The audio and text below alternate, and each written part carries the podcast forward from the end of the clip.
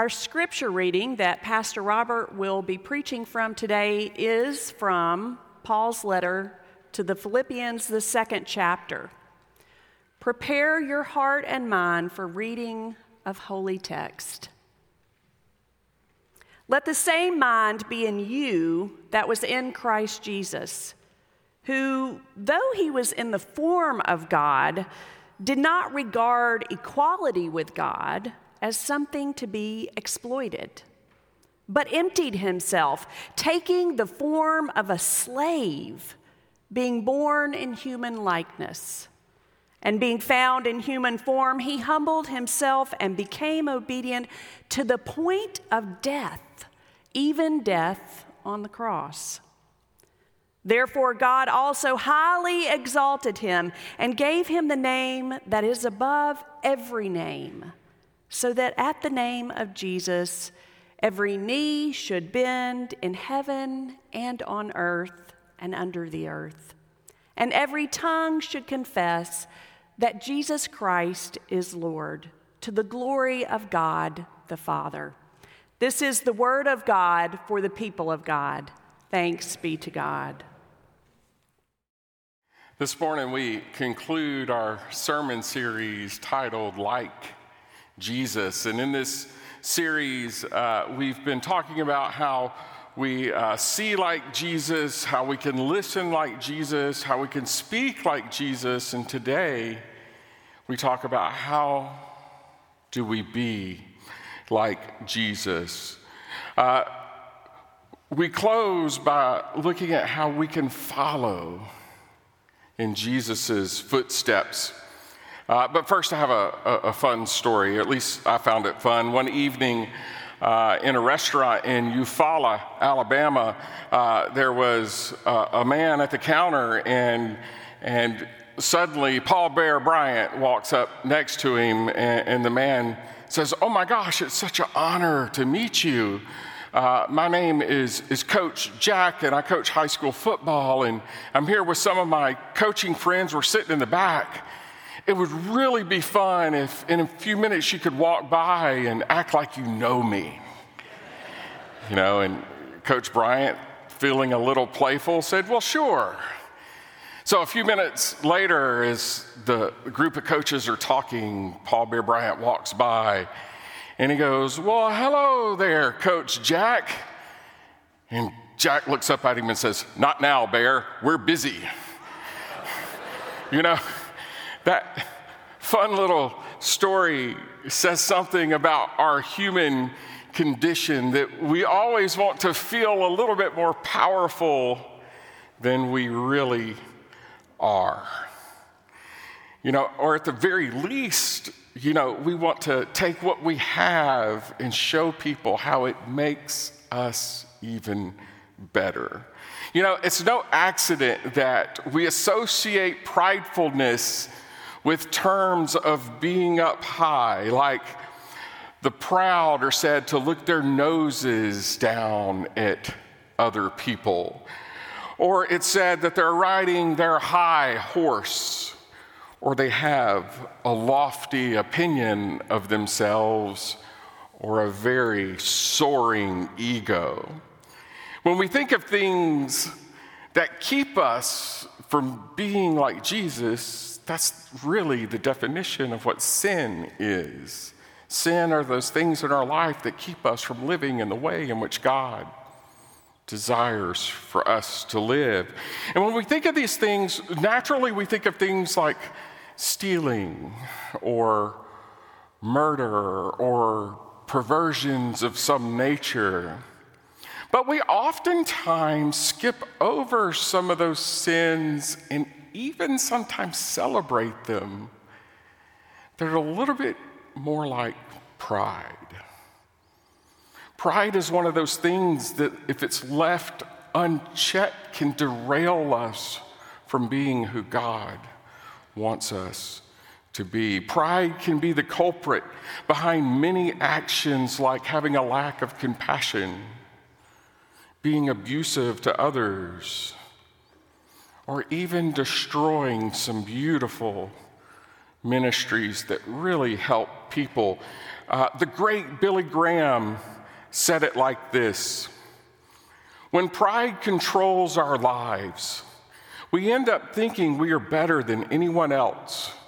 Prideful people also have little love or compassion for others and are only interested in themselves. Most of all, a prideful person thinks they have little need for God, believing their way is always best. This is why pride is at the root of almost every other sin, because we think we can ignore God's ways. No wonder the Bible says the Lord detests all the proud of heart. And, and, and kind of like Maggie said during the children's moment, right? Not, not all pride is bad. We, we want to have pride in our work. We love it when people we respect say that they are proud of us. We want to work hard and get good grades. But pride that's healthy is about building people up. What I'm talking about here is a destructive pride that centers just on the self, the self absorbed pride. And selfish pride is especially destructive to relationships with God and each other. That's because the opposite of being like Jesus is focusing on ourself. Here in this passage in Philippians, Paul is teaching them how to be like Jesus.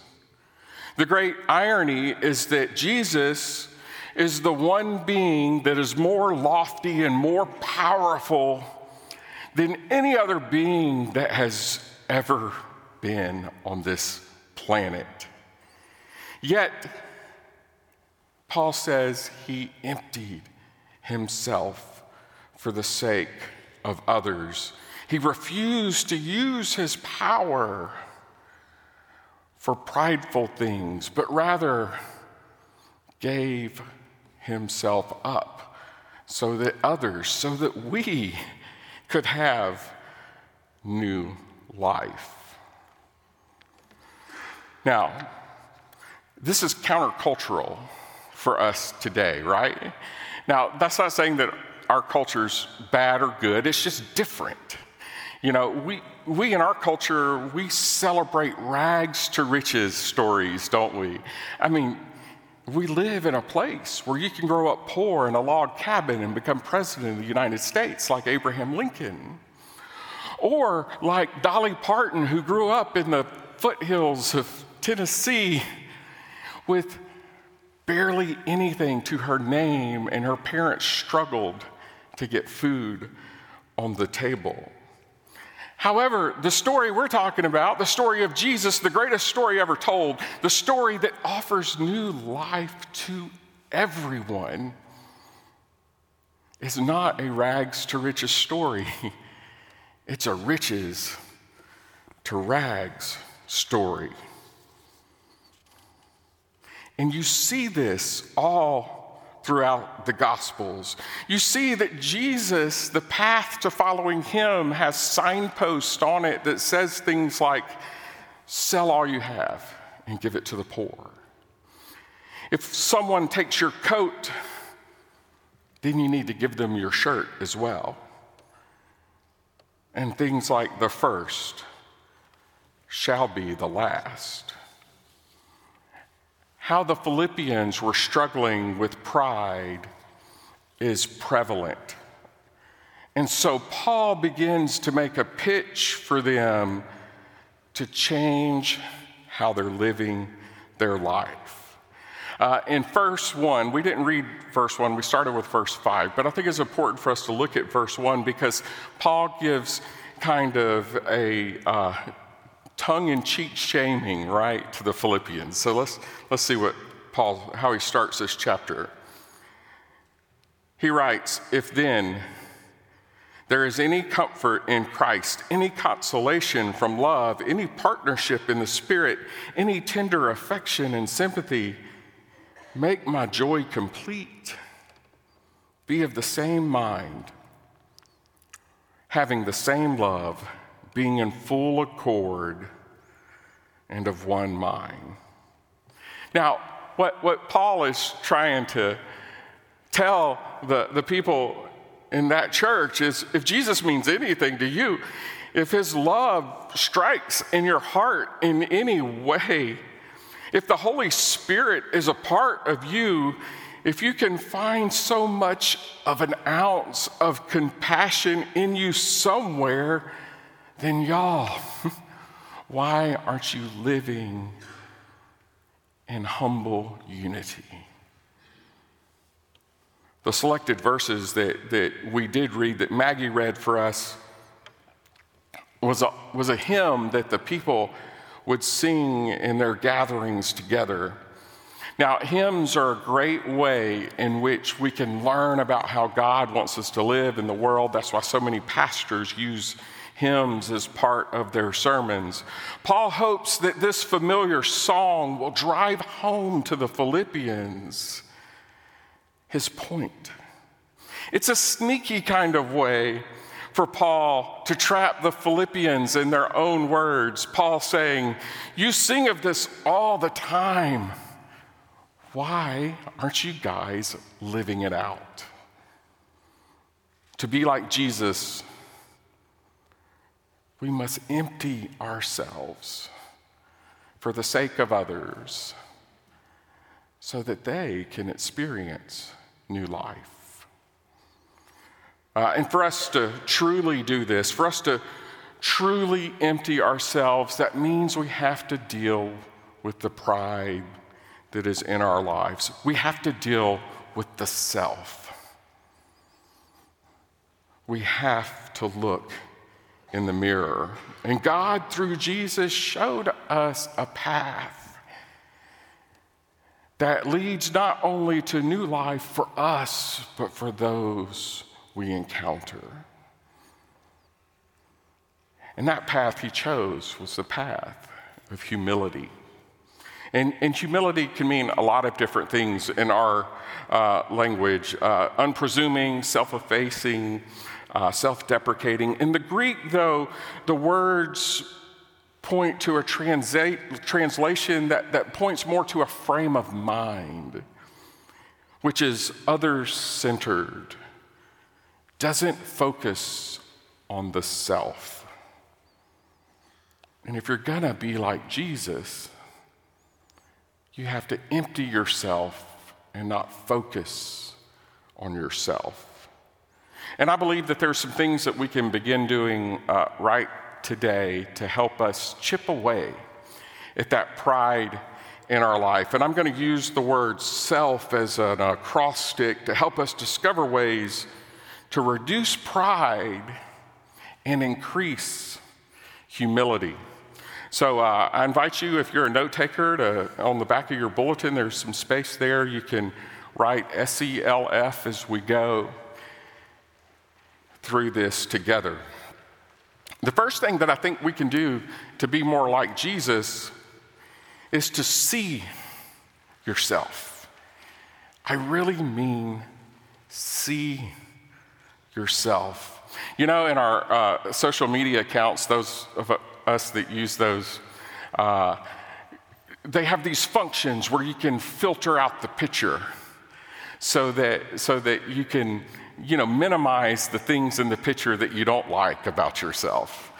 Uh, our self concept is a little bit like that. We tend to naturally filter out those things in our lives that, that we don't care for, or we don't like, or we don't find all that flattering. So it's really difficult to take a hard look at ourselves. So I'm gonna just lift up a couple, uh, I call them hacks so that we can better understand who we really are.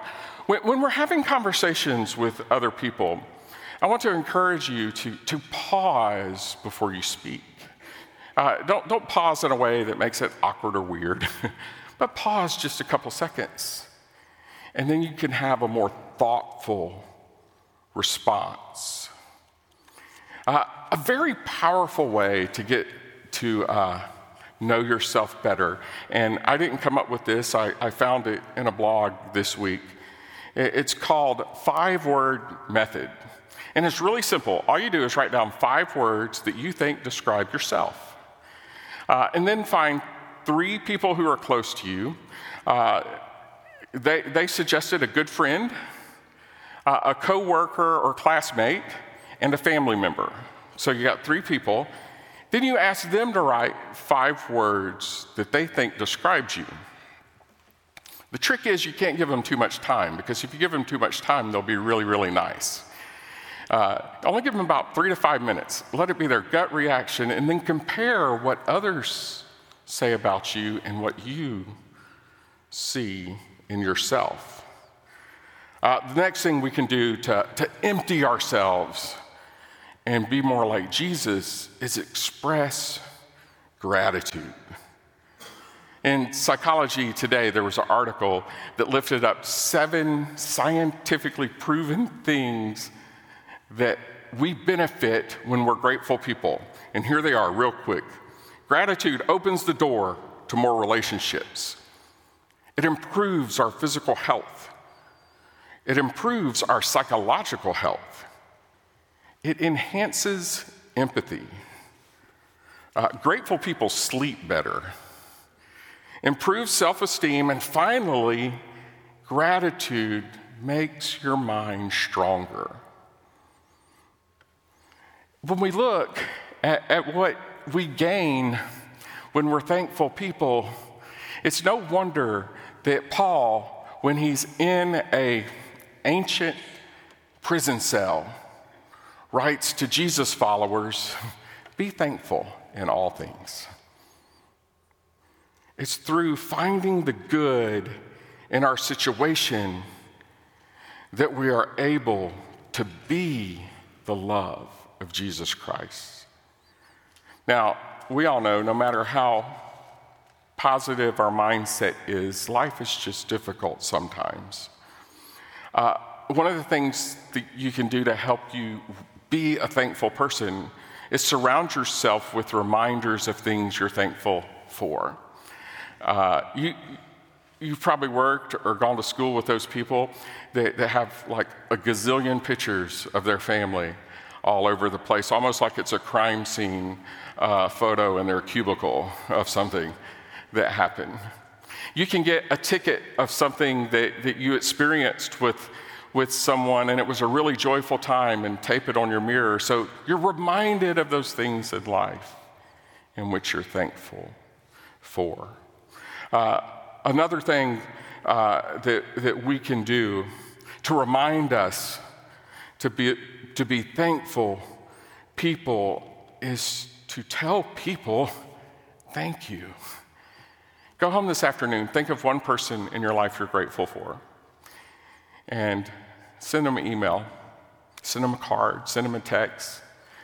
Our phones do work for talking to people as well, so maybe pick up the phone and call them and tell them how thankful you are that they are in your life. Another way that we can chip away at our pride is to laugh at yourself. Uh, there's an old saying Blessed are they that laugh at themselves, for they shall never cease to be entertained. uh, once you begin to look at the humor in situations, you begin to find the humor everywhere.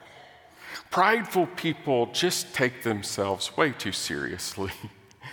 Pride gets in the way of us seeing people for who they really are.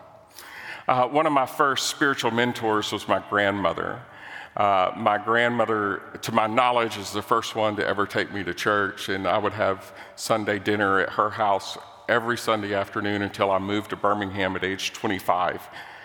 And so we had lots of spiritual conversations around the dinner table that's full of homemade fried chicken and macaroni and cheese and potato salad, you're beginning to see why I have a weight problem.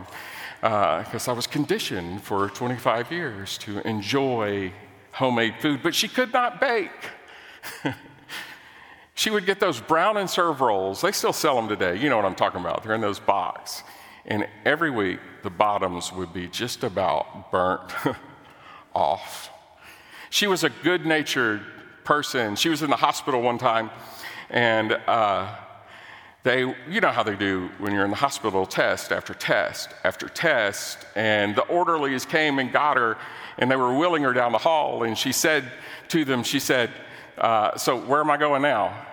And they said, Well, we're going to take you to get a CAT scan. She said, What's that?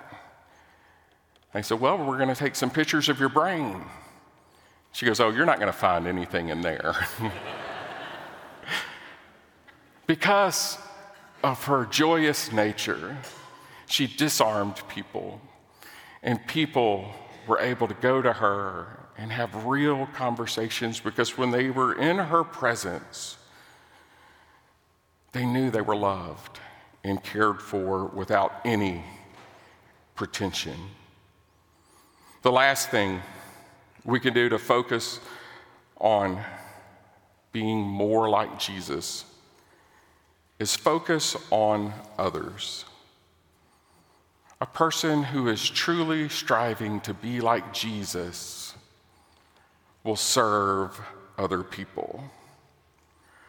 Now, this requires us to put our own needs aside in order to lift up other people. Uh, Dallas Willard said this Love eliminates pride because its will for the good of the other nullifies our arrogant presumption that we should get our way.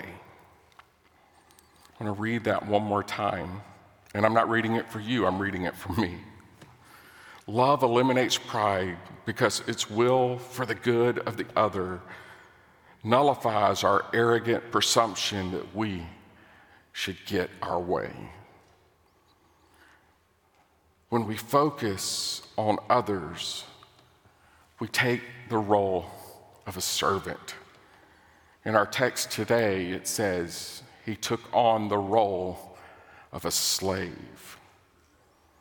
Jesus came to earth, lived as an ordinary human being, humbled himself, washed his disciples' feet for the sake of other people. I think that we forget of the sacrifice that Jesus made to come and live amongst people as a human being. When we talk about the sacrifice of Jesus, more often than not, we talk about the crucifixion, right? Which is part of it. But what we miss is that Jesus walked on this earth as a human, looked into the eyes of people. And as he looked into the eyes of people, they had no recognition that he was the Son of God. And as he walked on the earth in the creation that God carefully made and loved and cared for, he saw devastation, hatred, abusiveness. And then he went to the cross and he suffered the most humiliating death of its time crucifixion. Paul says he emptied himself. He gave up his pride, his power, so that people could have new life. And Paul lays that out and says to the Philippians, Do you get it? You have to be like that. Let's pray. Oh God, we thank you We thank you for giving us the opportunity of new life. Help us to be like you. In Jesus' name, amen.